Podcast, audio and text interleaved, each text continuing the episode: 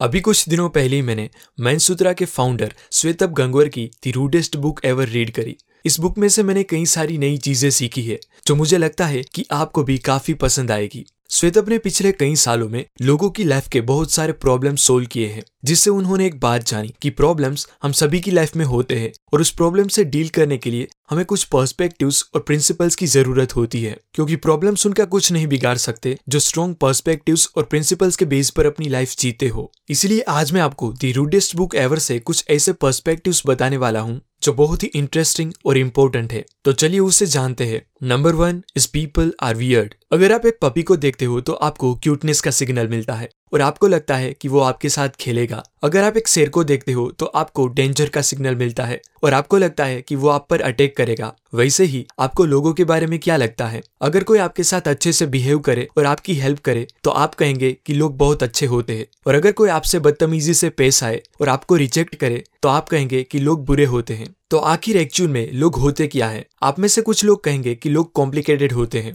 और हम लोगों को कभी नहीं समझ सकते, पर एक्चुअल में ये स्टेटमेंट आपकी हेल्प नहीं करेगा, क्योंकि ये कुछ भी नहीं बताता। लोग बुरे होते हैं, वो बहुत नेगेटिव हो जाएगा, और लोग अच्छे होते हैं, वो बहुत पॉजिटिव हो जाएगा। इसलिए हमें ये दोनों के बीच का रास्ता चूज़ करना चाहिए कि लोग अजीब होते हैं। ये एक बेटर पर्सपेक्टिव है। क्योंकि अजीब ना ही पॉजिटिव होता है और ना ही नेगेटिव और इंटरनेट पर लोग अक्सर अपने आप को अजीब कहते रहते हैं। लोग अजीब होते हैं इस पर्सपेक्टिव से। आप लोगों को किसी भी तरह बिहेव करने के लिए अलाउ करते हो और उसे जज नहीं करते। किसी ने अगर आपको रिजेक्ट कर दिया तो लोग अजीब होते हैं। ये सोच के आप सीधा आगे बढ़ सकते हो। रिजेक्शन फेलियर और लॉसेस लाइफ का एक पार्ट है। और ये सबको लेकर आपको अपना नज़रिया बदलना पड़ेगा कि रिजेक्शन नॉर्मल है। चाहे आप जीनियस हो टैलेंटेड हो स्ट्रॉन्ग हो और कितने भी हेल्पफुल क्यों ना हो, लोग आपको रिजेक्ट करेंगे क्योंकि लोग अजीब होते हैं। जब भी आपको रिजेक्शन मिलता है, तब आप इस तीन में से ही किसी एक रास्ते को चूज़ करते हो। या तो आप एक्सेप्ट कर लेते हो कि आप लूजर हो या आप डिसाइड करते हो कि सक्सेसफुल बन के आप दुनिया को प्रूव करेंगे कि आप उनसे बेटर हो, या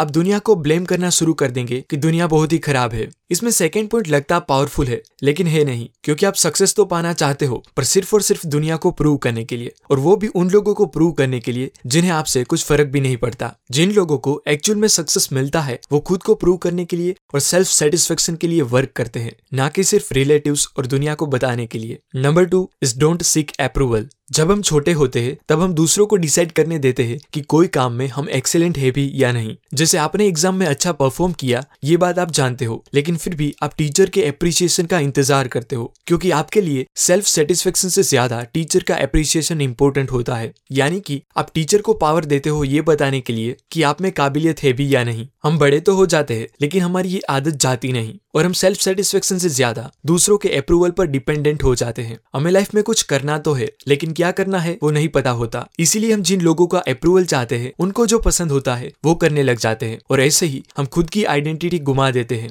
Number three choose satisfaction not happiness हमारे ज़्यादातर काम करने का रीजन हैप्पीनेस होता है। हम कभी भी सेटिस्फेक्शन और हैप्पीनेस के डिफरेंस को नहीं समझ पाते। हमें मूवी देखने में, दोस्तों के साथ पार्टी और टाइम स्पेंड करने में हैप्पीनेस तो मिल जाती है, पर सेटिस्फेक्शन नहीं मिलता। हम ये नहीं जानते कि सेल्फ सेटिस्फेक्शन से ही हमें शांति मिलती है और हैप्पीनेस उसकी बाय प्रोडक्ट होती है। जैसे मूवी और पार्टी को इग्नोर करके अगर आप कोई प्रोजेक्ट कंप्लीट करने का डिसाइड करो और काफ़ी मेहनत के बाद प्रोजेक्ट सक्सेसफुली कंप्लीट होने पर जो सेटिस्फेक्शन और शांति मिलती है, वो मूवी और पार्टी की हैप्पीनेस से कहीं ज़्यादा होती है। इसीलिए हमें अपने काम करने के मोटिव को चेंज करके, यानी कि मोमेंटरी हैप्पीनेस को इग्नोर करके लॉन्ग टर्म सेटिस्फेक्शन को चूज़ करना चाहिए। Number four is you are a nation हमें अपने आप को एक नेशन की तरह देखना चाहिए। आप एक नेशन हो और दूसरे लोग दूसरे नेशन है। आपके पेरेंट्स दोस्त एटसेट्रा आपके पड़ोसी नेशन है। आप आपके नेशन के प्रेसिडेंट हो और आपके मॉरल कोड्स और एथिक्स कॉन्स्टिट्यूशन है। आपका सेल्फ कंट्रोल सिक्योरिटी फोर्सेस है और डिज़ायर और urges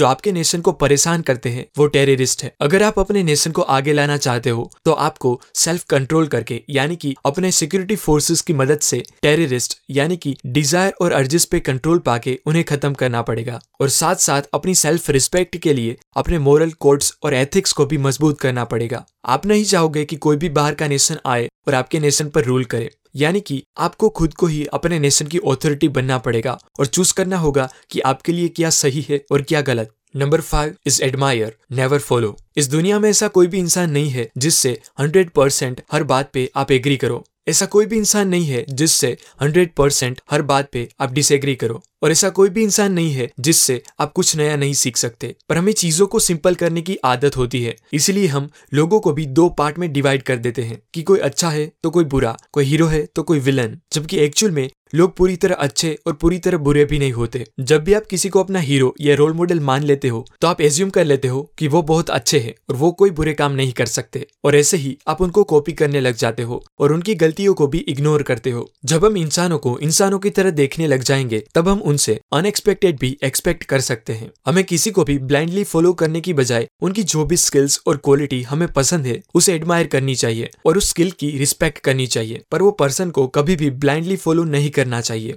And last number six is learn how to think आपको कई सारे लोगों ने कहा होगा कि think differently think outside of the box और ओपन योर माइंड एटसेट्रा लेकिन किसी ने आपको ये नहीं बताया होगा कि वो करे कैसे। बचपन में जब भी हमें कुछ जानना होता था तो दूसरे लोग हमें इन्फॉर्मेशन का एक पैकेट दे देते थे।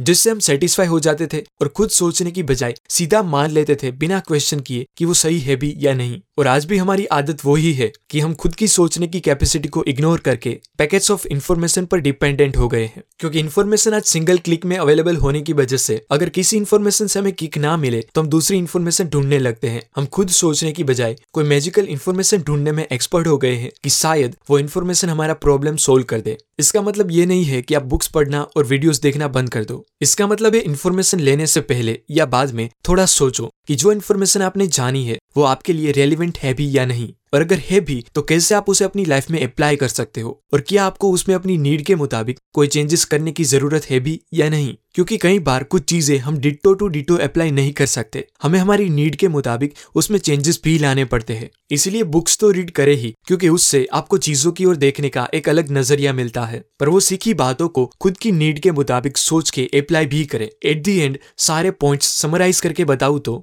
फ़र्स्ट लोगों से ज़्यादा एक्सपेक्टेशन ना रखें, क्योंकि लोग अजीब होते हैं। सेकंड है, दूसरों के अप्रूवल से ज़्यादा खुद पर भरोसा रखें। थर्ड इज़ मोमेंटरी हैप्पीनेस को छोड़ के लॉन्ग टर्म सेल्फ सेटिस्फेक्शन को चूज़ करें। फोर्थ अपने आप को एक नेशन की तरह देखें। फिफ्थ पॉइंट है, किसी को भी ब्लाइंडली फॉलो ना करें। आपको जिनकी जो भी क्वालिटीज पसंद है, सिर्फ़ उनकी वो क्वालिटी को एडमायर करें। एंड लास्ट पॉइंट इज़ कोई भी प्रॉब्लम्स को सर्च करने से पहले थोड़ा खुद सोचने की आदत डाले। तो ये सभी बातें मैंने श्वेतब गंगवर की latest and best selling book the rudest book ever से सीखी है। और इसमें और भी कई सारी बातें बताई है, जो बहुत ही हेल्पफुल है। इसलिए मैं आपको हाईली हाईली रिकमेंड करता हूँ कि आप एक बार इस बुक को खरीद के ज़रूर रीड करो। इसमें बहुत ही अच्छे पर्सपेक्टिव बताए गए हैं, जो आपको लाइफ प्रॉब्लम्स और लोगों को कुछ अलग ही तरह से देखने का नज़रिया देंगे।